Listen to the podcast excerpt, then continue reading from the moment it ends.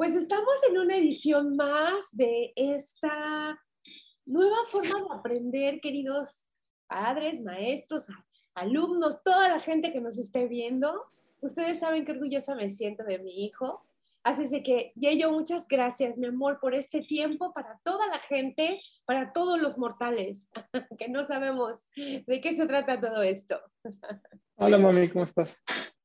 Muy bien, mi vida. Pues asimilando poco a poco lo que vimos en la sesión pasada, créeme que lo he escuchado dos veces más, porque, sabes, para ti que estás en este mundo, tal vez este lenguaje sea como muy común, pero los que estamos apenas aprendiendo, nos cuesta un poquito de trabajo como procesar eh, eh, y, entender e, este, esta nueva economía.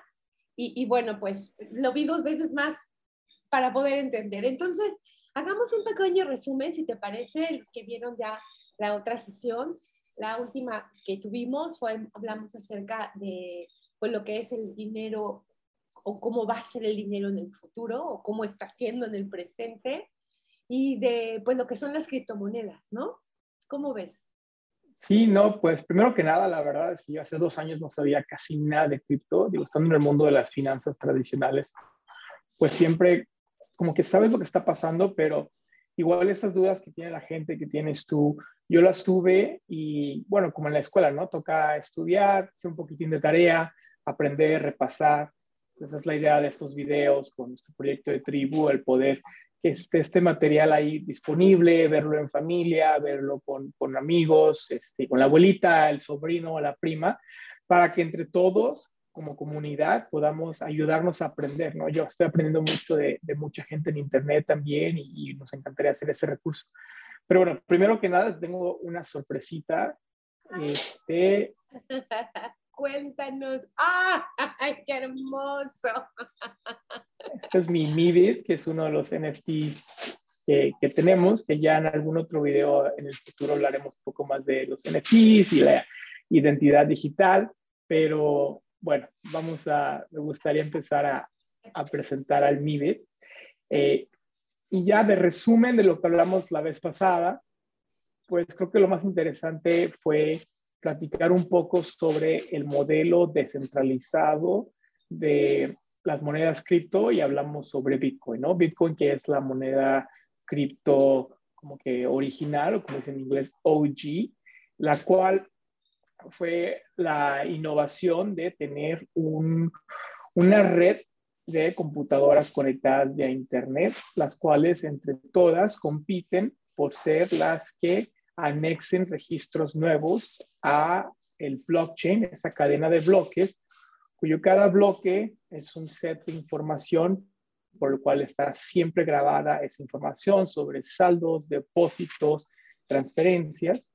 Y entonces todas las redes al estar, toda la red al estar como que en el mismo consenso, así es como se asegura esa información, que al final del día todo esto es, es como que traducir esa información, ¿no? Ese poder computacional en algo de valor, de ahí donde se desprende el, el valor de las criptomonedas.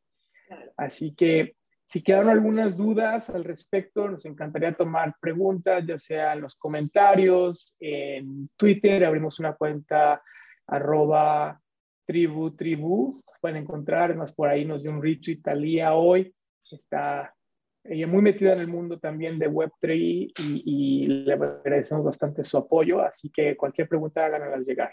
Oh, Pero de qué, qué, qué, quieres hablar hoy, mami? Cuéntame. Bueno, también quiero que algo que a mí me encantó fue haber reconocido cómo esto, este mundo es muy seguro. Porque, sabes, hoy justamente estaba yo, pertenezco a un grupo de puras mujeres y decían, oigan, pues yo quiero invertir, pero no sé qué hacer. Y bueno, los comentarios son, eh, eh, no, en cripto no, eh, eso es algo muy arriesgado. Entonces yo digo, híjole, ¿cuánta desinformación tenemos justo por no saber? Y, y, el que no sabe, pues es como el que no ve. Y entonces dije, wow, de hecho, Ale, de nuestro equipo, eh, le comentó, oye, ¿podrías estar viendo estas cápsulas que están haciendo para que puedas entenderlo?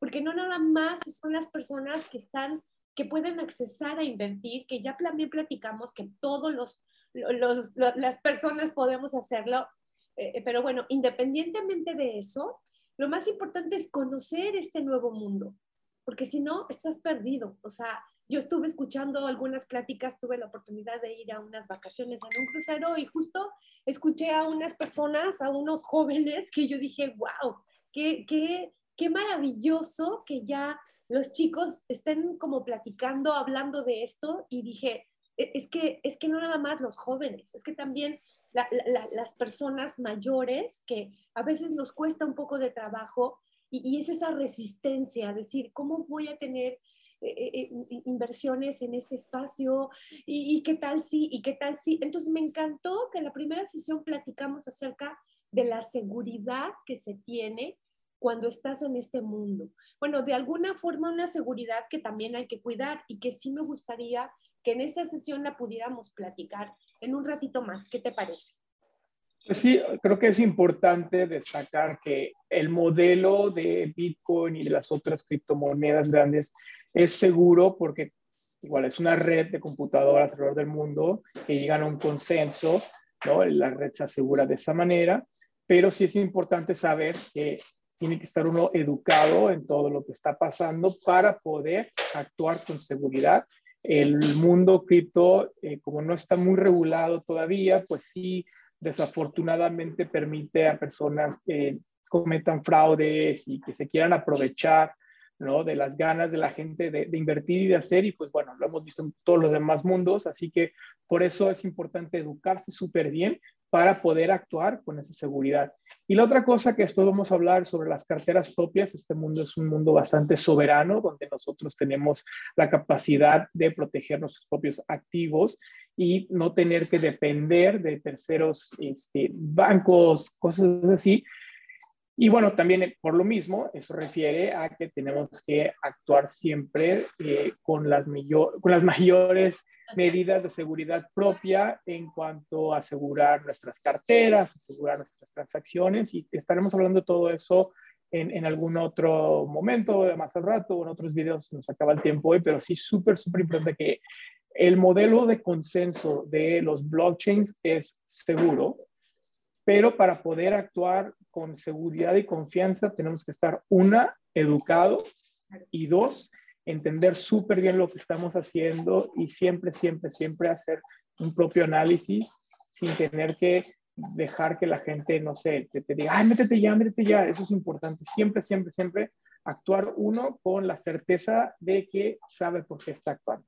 Claro. Y sabes, hay algo que me gusta mucho, yo que es eh, yo andaba buscando información porque a pesar de mi edad, soy una persona inquieta, quiero saber más. Entonces, yo, le dije a mi hijo, oye, mi amor, fíjate que están vendiendo este libro en internet acerca de todo este nuevo mundo.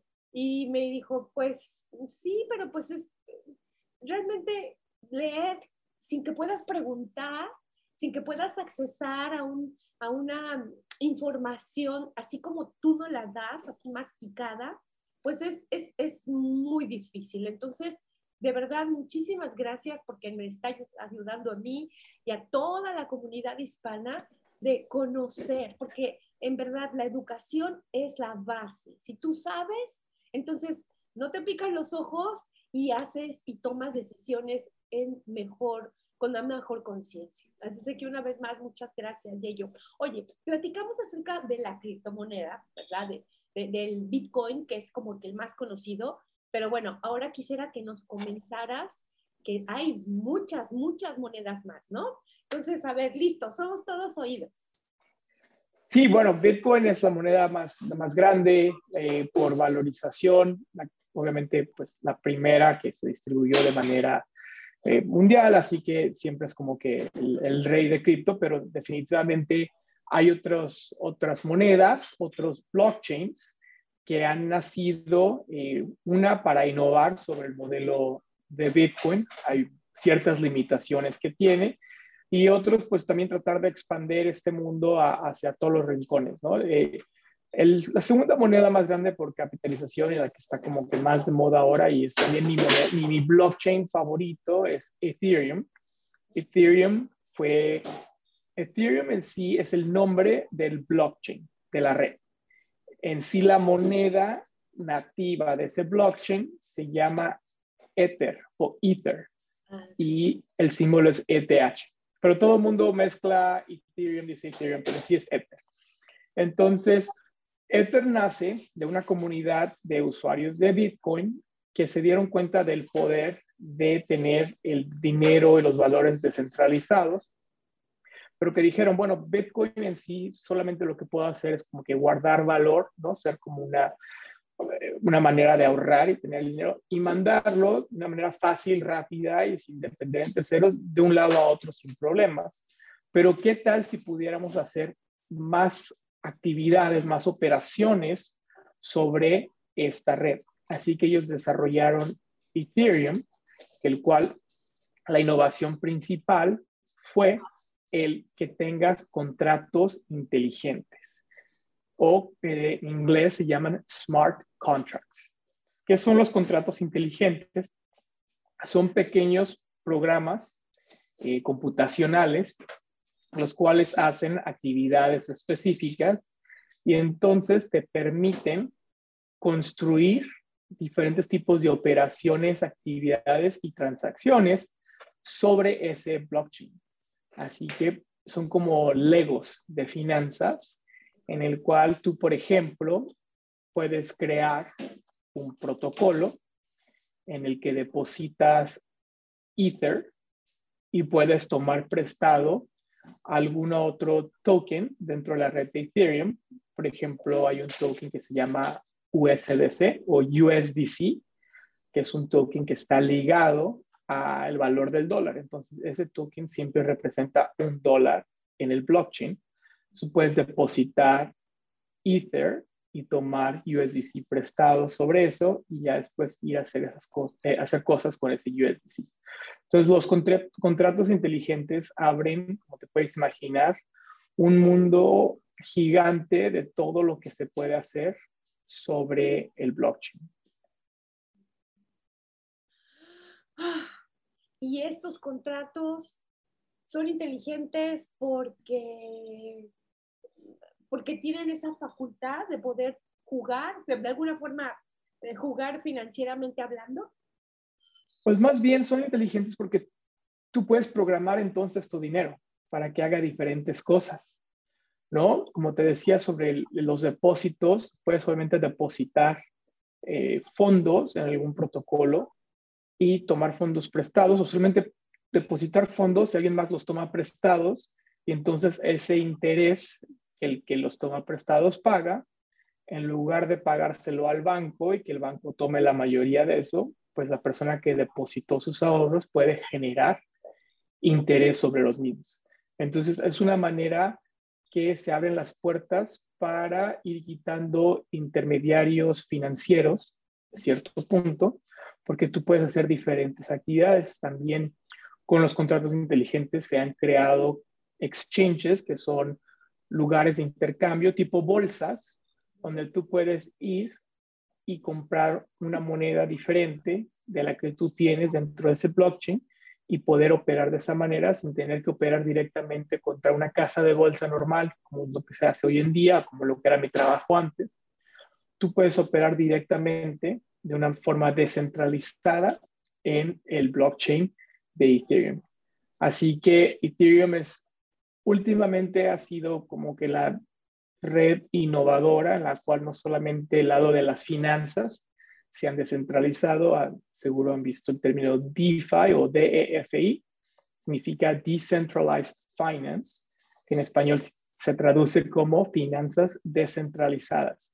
Y es eso, es utilizar esa idea del blockchain, esa cadena descentralizada que está distribuida por computadoras alrededor del mundo, que está siendo protegida por el modelo de consenso. Y sobre esa capa construir este mundo nuevo en el cual tú puedes hacer operaciones financieras sin necesitar de esos intermediarios. Tu único, ahora sí que intermediario o contraparte es el contrato inteligente, que es ese, ese programa computacional el cual administra la actividad que se está haciendo. Entonces tú depositas tu dinero, intercambias tu dinero, mandas tu dinero y hay muchas otras cosas que se pueden ir haciendo. Pero entonces, eh, e, e, esta inteligencia lo que hace, o sea, por ejemplo, yo digo, voy a meter 10, punto, ¿verdad? 10. Y lo meto aquí en Ethereum. Y, y, entonces esos 10 me ayudan a organizarlo. ¿Qué, qué pasa con esos 10? ¿Cómo, cómo, cómo, cómo, ¿Cómo se trabaja con ello? Bueno, primero vamos a distinguir entre el token nativo del blockchain. En este caso, Ether, como hemos comentado, es el token nativo de Ethereum. Okay. Entonces, cuando tú tienes que hacer una transacción en blockchain, igual con Bitcoin, cuando tú quieres, si yo te quiero mandar Bitcoin hoy en día, dijimos, tengo que instruir eso al blockchain. Los mineros compiten entre ellos para ser el que inscriba eso en el registro permanente y a los mineros se les paga con Bitcoin que se genera. Okay. Una cosa más es que yo también para hacer esa transacción yo tengo que pagar una cuota, un fee a el blockchain. Así yo puedo, eh, eh, el blockchain determina, ok, bueno, esto es una actividad comercial eh, real, ¿no? Si no, mucha gente mandaría millones de operaciones al blockchain y si no están pagando por el servicio, pues eh, no serviría el modelo, ¿no? Entonces, recuerda, el blockchain es una cadena de bloques en el cual la información que se va agregando a cada bloque es ese registro sobre las actividades. Por ende, el espacio de cada bloque tiene un valor económico. Cuando tú utilizas el token para pagar los fees o las cuotas de ese blockchain, es lo que le da ese valor a ese token mismo, porque tú estás en sí comprando espacio en ese blockchain al utilizar, en este caso, Ether para pagar por transacciones en Ethereum tú le estás dando valor al bloque que se está utilizando en esa cadena. Entonces, cuando tú compras Ether o Bitcoin, que son las monedas, con los, tokens nativos de esos blockchain, tú estás comprando espacio en ese blockchain. Entonces, lo que se aprecia cuando se aprecia el Bitcoin, cuando se aprecia el Ethereum, es el valor económico del espacio en esa cadena. Entonces, si tú metes, por ejemplo, 10 dólares a Ether, tú estás apostando a cierto punto, invirtiendo en que el valor comercial, el valor económico de la cadena Ethereum va a subir. O sea, grandes rasgos es eso, el token nativo de cada blockchain, tú estás, ese te va, te va a permitir algún día utilizarlo en ese blockchain para comprar espacio, ¿no? comprar como en una computadora memoria, pero en el blockchain es espacio, en esa cadena. Ok, y entonces tú eres quien decide qué vas a comprar, tú eres quien decide cuándo vas a vender. Ok. ¿No necesitas un asesor que te esté llevando de la mano? Acuérdate que por ahora no estamos hablando de invertir en diferentes tokens, sino estamos tratando de entender, okay. que fue la última pregunta de la vez pasada, de dónde sale el valor de estos tokens, ¿no? ¿Dónde sale el valor de Bitcoin? ¿Dónde sale el valor de Ether? Okay. Sale del hecho de que tú si compras Ether, ese es un token que en algún momento puedes utilizar para comprar espacio en la cadena de Ethereum. Ahora, hay diferentes tipos de, blockchain, como te puedes imaginar, eh, como sabes, hay otros modelos de blockchain que existen en el mundo. Algunos han sido creados para tener cuotas o fees más bajos que los que hay en Bitcoin y Ethereum. Por ejemplo, hay tokens como, digo, hay blockchains como Solana, hay blockchains como Stellar, hay blockchains como Avalanche, como Phantom, que todos incorporan, igual son innovaciones sobre el modelo que ya existía. Buscan innovar sobre Ethereum, tener una cadena un poco más eficiente y por ende eh, un valor de una cuota por transacción más baja. Cuando tú estás invirtiendo en los tokens nativos de cada blockchain, que tú estás tratando de obviamente quieres ganar dinero y que se aprecien esas posiciones, tú estás prácticamente apostándole a la adopción de ese blockchain a futuro. ¿Por qué? Porque la persona que vaya a entrar a futuro va a tener que comprar ese token para poder participar en ese ecosistema. Entonces, de ahí es donde derivan su valor las criptomonedas nativas de cada token. Digo, de cada blockchain. Mucha, mucha información. Entonces, vamos a hacer un, un, pequeño resumen. Ok. Hay diferentes blockchains. Ok. Bitcoin, Ethereum, Solana, Dogecoin, este, Phantom, XRP, hay muchísimos, hay, hay, miles. Cada blockchain tiene su token nativo que se utiliza para pagarle al blockchain cuando haces una operación en el blockchain, en ese mismo blockchain. Claro, es una cuota. Entonces, cuando tú compras el token de, de cualquier blockchain, tú estás esperando que el valor económico del espacio en ese blockchain suba. ¿Por qué? Porque si alguien va a necesitar ese token para participar en actividad económica en ese blockchain, entonces el valor del token va a subir. Ah, me imagino algo así como que cada, cada cadena, cada blockchain es como un tren, ¿sí? Que, que lleva sus propios, pues ahora sí que sus propias monedas, su propio token, y entonces tú, te subes a ese tren. Digo, no sé, se está ocurriendo algo así como muy práctico. A ver, dime, tú te subes a ese tren y obviamente para subirte a ese tren y tener tienes, para ir sobre ese tren tienes que utilizar las monedas o el material que lleva ese tren. Y, y, y, y dependiendo de cada tren, es cómo se avanza, que son como quien dice las ganancias que vas teniendo, algo así.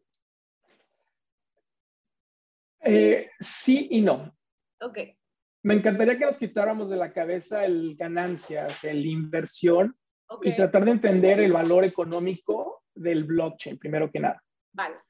¿Ok? Porque el precio del, de los cripto varían con muchísimas otras cosas que las impactan, mercados financieros mundiales, temas macroeconómicos, la guerra en Rusia y Ucrania. Entonces, estamos pensando aquí en el valor, en la propuesta de valor de cripto y de las blockchains. Vale. Haz de cuenta que cada blockchain es como una computadora descentralizada. ¿ya? Tienes un, millón, dos millones, cien millones de computadoras, o como se le llama en este caso, nodos, que están todas haciendo operaciones, ¿no? Entonces, cada que tú le pides a esta computadora descentralizada que te haga una operación, por ejemplo, mándale, le voy a mandar dinero a mi mamá, a México. Esta es una operación, ¿ya? Las computadoras funcionan con memoria. Entonces, tú tienes que pagar por esa memoria. El token nativo del blockchain es con lo que se paga. Tú estás pagando por el espacio computacional, ah. por la actividad computacional en cada blockchain. Ok. Entonces, dependiendo de las capacidades de cada blockchain, es el tipo de actividades que se puede hacer. Regresando al principio de la conversación, Bitcoin realmente solamente se puede mandar de una cartera a otra, de un lado para otro, y no tiene aplicaciones más allá. Entonces, obviamente funciona también como un lugar donde puedes guardar valor y es lo que mucha gente le apuesta a, esto.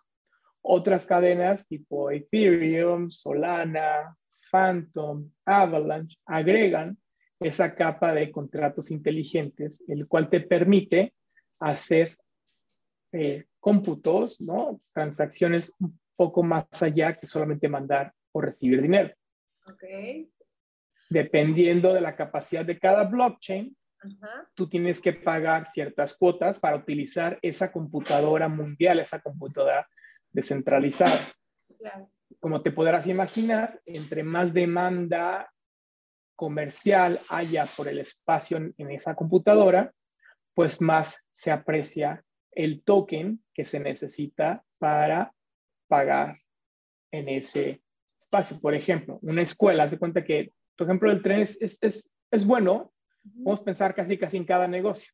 Una escuela, ok, pero para esa escuela necesito el token de la escuela para pagar la colegiatura. Okay la escuela empieza a generar resultados muy buenos, los niños van a Harvard, van a Princeton, entonces la demanda por esa escuela sube bastante. ¿Cómo pagas la colegiatura de la escuela? Pues con los tokens de la escuela, como te podrás imaginar, como el valor económico de la escuela sube, el token de la escuela técnicamente tendría a subir. Ok ay, qué claridad. Estaba yo como hecha pelotas en la cabeza. Pero ya, ya, ya, ya, ya, ya entendí, ya entendí. Qué rico, qué rico. Y bueno, entonces, todas estas monedas que son los, los, o sea, todas estas monedas se pueden encontrar en, en, este, en este ecosistema cripto, ¿no? Y, claro, ajá, Dependiendo del exchange que utilice la gente para comprar sus tokens, hay diferentes ofertas, pero las 10, 15 principales alrededor, del mundo generalmente están disponibles para, para todos. Perfecto. Y aquí no hay de que, como ya lo hemos hablado y que me encantó eso, de nada de que estos son, digo, antes estábamos con esa idea de que era un banco y era un banco americano, y era un banco chino, y era un banco, no sé, de cada país. Aquí es de, todos de todo, ¿verdad? Este es el mundo descentralizado, no hay una autoridad soberana, no hay países, no hay bancos centrales, no hay bancos normales, para temas como DeFi y contratos inteligentes, tú puedes, la gente construye, bueno, programa, porque todo es vía computadora, programa diferentes, se llaman dApps o aplicaciones descentralizadas. DAPPS es una abreviación en inglés, Decentralized Apps, en las cuales se pueden ofrecer servicios financieros, ¿no? Como eso de depositar, generar, generar interés, tomar prestado, este, intercambiar tokens. Ahora, hay diferentes tokens que no son los nativos del blockchain. Por ejemplo, en Ethereum, Ether es el token nativo con el cual se pagan las cuotas de la operación en Ethereum. Pero dado que Ethereum tiene la habilidad de tener contratos inteligentes, también se pueden generar otras monedas, otros tokens dentro de ese blockchain. Entonces, muchos diferentes tokens se han creado, como el USDC que te comentaba, es un token que está ligado uno a uno con el dólar. Hay tokens que son como de gobernancia de diferentes protocolos.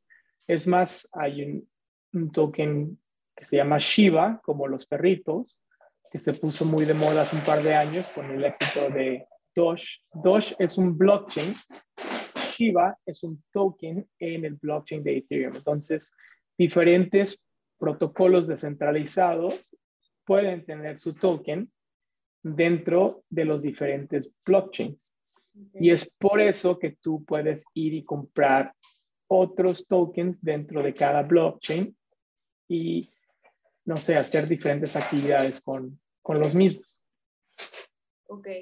Sabes, a mí se me, se me ocurre una idea muy didáctica, al fin maestra, y, tú que eres tan bueno para, para enseñar. A lo mejor sería muy padre que pudiéramos hacer como una imagen en donde se puedan ver, porque como te vuelvo a repetir, son palabras que, que, que, para poderlas procesar a muchas personas se nos haría más fácil decir, ah, mira, estos son los blockchains, estos son los tokens, esto, y, entonces hacerlo un poco más digerible. No sé si te parezca una buena idea. ¿Cómo ves? Parece increíble. Tú sabes que yo soy malísimo para dibujar. No me salen las, ni los monitos de, las figuras de, de los monitos esos de palito, pero sí, no, creo que es, es obviamente, es importante entender toda la arquitectura para poder sobre eso construir eh, todo lo que la gente quiere hacer, ¿no? Porque de ahí se depende, por ejemplo, el mundo de los NFTs, el mundo de los DAOs, todo este mundo nuevo de, que se llama Web3, de Web3, que se está generando, creo que tener un entendimiento, un entendimiento sobre el blockchain, los tokens, los contratos inteligentes va a ser súper ventajoso para, para la gente cuando ya se empiece a involucrar. Otra cosa que no hemos platicado y creo que es importante y cabe dentro de este espacio de la infraestructura y para los que están viendo, sé que son muchas palabras y es, es, muchos conceptos a tocar. A mí me tomó, la verdad, bastante tiempo entenderlo, pero es importante, es importante tenerlo presente y es cómo se administran o cómo se guardan tus activos en el blockchain. Regresemos, eh, vamos a hablar ahora, utilizar el ejemplo de Ethereum. En Ethereum tú tienes el concepto de carteras o wallets. Esa es tu cuenta en el blockchain. En sí, en todos los blockchains tienes carteras, ¿no? Bitcoin, Solana, en todos. Esa es tu cartera en el blockchain. ¿Qué significa eso? Que esa es como tu caja de seguridad, tu cuenta en la cual tú tienes tus activos. Los activos blockchain jamás, jamás, jamás, jamás dejan de existir en el blockchain. Tú no te los puedes llevar a otro lado, no, no, no existen de manera física, no siempre están en esa red. Entonces, la cartera lo que es, es tu cuenta en el blockchain, en ese registro descentralizado. Bueno, la cuenta de Sergito es esta cuenta, es una serie de números y letras únicos que representan mi cuenta. No es como tu dirección en, en, tu casa, esa es tu, es tu cuenta. Ahí están todos tus activos, ¿no? Están tus muebles, están tus fotos, están tus ahorros abajo del colchón. Bueno, esa es tu dirección, esa es tu cartera. La cartera también tiene lo que le llamamos llave privada o private keys. Este concepto es un concepto bastante nuevo para la gente que no que está acostumbrada a que sus activos siempre estén en alguna otra institución. En este caso, el private key es una serie también única de números y letras, el cual le permite a la persona que tenga ese private key la autoridad de mover los activos de la cartera a la cual corresponda. Es como la llave de tu casa. tú tienes la llave de tu casa, tú puedes entrar a la casa y sacar lo que necesites, ¿no? Una caja de depósito para ya terminar un poquito más financiero, una caja de depósito en un banco, la persona que tenga esa llave puede entrar y abrir. Entonces, dentro del blockchain, dentro de Ethereum, por ejemplo, si tú estás haciendo una operación, existe el concepto de firmar cada transacción. Firmar una, firmar ah, cada ah, transacción. Firmar cada transacción significa validar o representarle al blockchain que tú tienes la llave privada de la cartera, de la cuenta de la cual quieres mover esos activos. Por eso es súper, súper importante que las llaves privadas estén súper bien protegidas. Las carteras también te permiten proteger esa llave privada. Hay carteras que se bajan de Internet, tipo MetaMask, para Ethereum, las cuales generan la llave privada y la guardan directamente en tu browser, en tu Firefox, en tu Chrome. Ahí es donde guardan la llave privada. Entonces, cada que quieres o que tienes que hacer una transacción, toca firmar dándole un clic de aceptación a cada transacción en el browser. Súper importante para quien ya tenga cuentas en blockchain. No estamos hablando de cuentas en los exchanges, sino si alguien se aventó de valiente al blockchain y no hemos hablado todavía de eso y lo hablaremos en el próximo video, cómo bajar una cartera, cómo proteger la llave. Pero sí es súper importante entender el concepto de la llave privada y la clave privada. La clave privada generalmente es una lista de 12 o 24 palabras con la cual se puede generar la llave privada Y por eso es súper, súper importante que la llave privada jamás exista, esa, esa, esa lista de palabras jamás exista en algún medio digital, porque cualquier medio digital puede ser hackeado. Entonces, si alguien ya creó una cartera eh, y tuvo su lista de 12 o 24 palabras, súper importante que recuerden que esa lista de palabras, esa clave privada se puede utilizar para generar la llave privada y quien tenga la llave privada puede accesar a los activos de esa cuenta. Entonces es peligroso, primero que lo tengas ahí para que no alguien vaya a agarrarlo y pueda hacer mal uso de él y también no perderlas, porque si no te acuerdas de esas palabras, pues adiós a todo, ¿verdad? Correcto. Entonces, ahora sí que aprovechando el inicio de la conversación, es un mundo súper seguro. ¿Por qué? Porque nadie más puede acceder a tu cuenta a menos de que tengan tus llaves privadas, tus claves privadas. Entonces, súper seguro, sí, pero es importante recordar que somos ciudadanos soberanos en el blockchain y tenemos que estar siempre al pendiente de nuestra seguridad propia. Así que genera responsabilidad. Claro, el siguiente video va a ser, vamos a bajar en vivo una cartera, te vamos a llevar por los pasos, mami, para que tú instales tu cartera, vamos a generar esa clave privada, ver cómo se hace, hablaremos también sobre las carteras que le llaman hardware wallets y cold storage, todos, muchos, muchos, muchos términos más técnicos como los de hoy.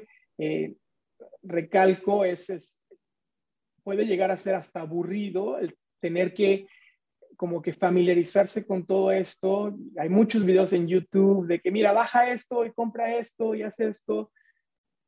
Cool, pero, pero yo siento, creo que nos va a generar mucho más valor a todos si aprendemos la base, el fundamento, el por qué, el cómo funciona para que podamos realmente actuar con la confianza necesaria. Y sí, en algún momento en videos más adelante vamos a hablar sobre cómo comprar diferentes tokens, qué revisar, dónde se puede hacer eso, NFTs, todo, todo, todo, todo, todo eso lo vamos a ver.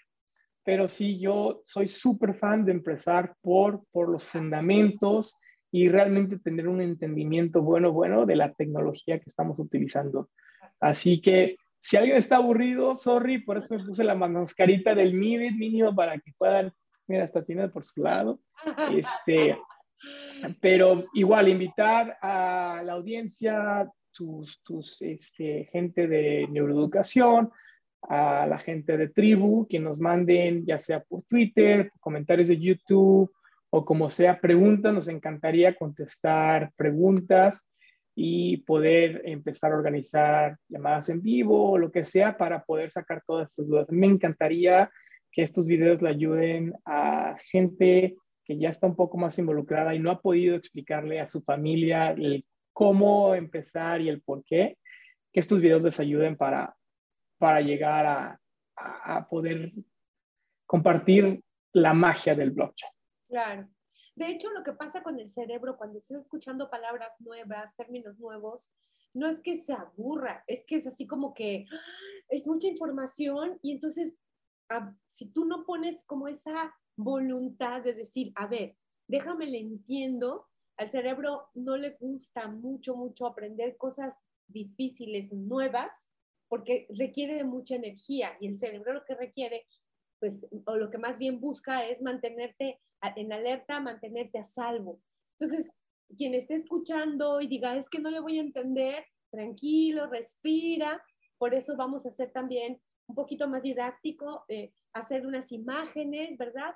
Tú puedes hacerlas, hijo, en, en, una hojita, así nada más, y, y, entonces ya el equipo puede así como que, a ver, ponerlo con, con figuritas y todo para que podamos ir asimilando más, porque esto no es tan fácil, pero sí es necesario. Necesitamos aprender y para poder construir un, edificio se necesitan bases y pues si no las tenemos, ese edificio va a estar así como que medio, uh, medio endeble. Así es que muchísimas gracias, hijo, por tu tiempo. Gracias porque estás haciendo este esfuerzo para que podamos entender. En verdad a mí me apasiona cuando dijiste NFTs y yo así como que, ¡ah! sí, me encanta porque además como me gustan mucho las imágenes, el poder aprender, entender y, y toda esta magia de, de, de, la nueva economía, porque en verdad a mí sí me es algo mágico. O sea, ¿cómo, cómo se te ocurre que, que haya tanta gente involucrada y, y, y, que a la vez son todos, pero no es nadie, ¿sabes? E, e, e, a mí se me hace como, wow, increíble. Esta forma de evolución de la economía me, me encanta. Me, me cuesta trabajo, pero me encanta. Así es de que, pues estaremos aprendiendo para todos los que tengan dudas, por favor, porque eso es algo muy importante. ¿Qué dudas tienes? Mándamelas para que podamos irlas eh, resolviendo. Aquí está mi hijo que es un experto y que puede asimilarlos para que nosotras, nosotros podamos entenderlos, o sea, masticarlas para que nosotros podamos entenderlas. ¿Ok? Súper. Pues bueno, mami, te quiero mucho. Vamos a tomarnos el selfie del episodio. Sí, ahí saludamos. Sonríe. a las, allá están las perritas, mira, allá atrás están bien contentas escuchando y aprendiendo también ellas. ¡Hey! Ese es mi, es, es, ¿quién es? ¿Quién es? Esa es Nike, la ah, chiquita. Son mis perrinietas que quiero con todo mi corazón. Un beso gigante, mi amor. Te adoro. Selfie, mami, sonríe. Ah, no me salió bien. No quiere, pero bueno. Ah, sí, ahí está. Ahí está. Te quiero mucho, mami. Que pases buenas noches. Igualmente. Y bueno. Nos vemos en la próxima, en la próxima sesión. Un beso a todos. Gracias, mi amor.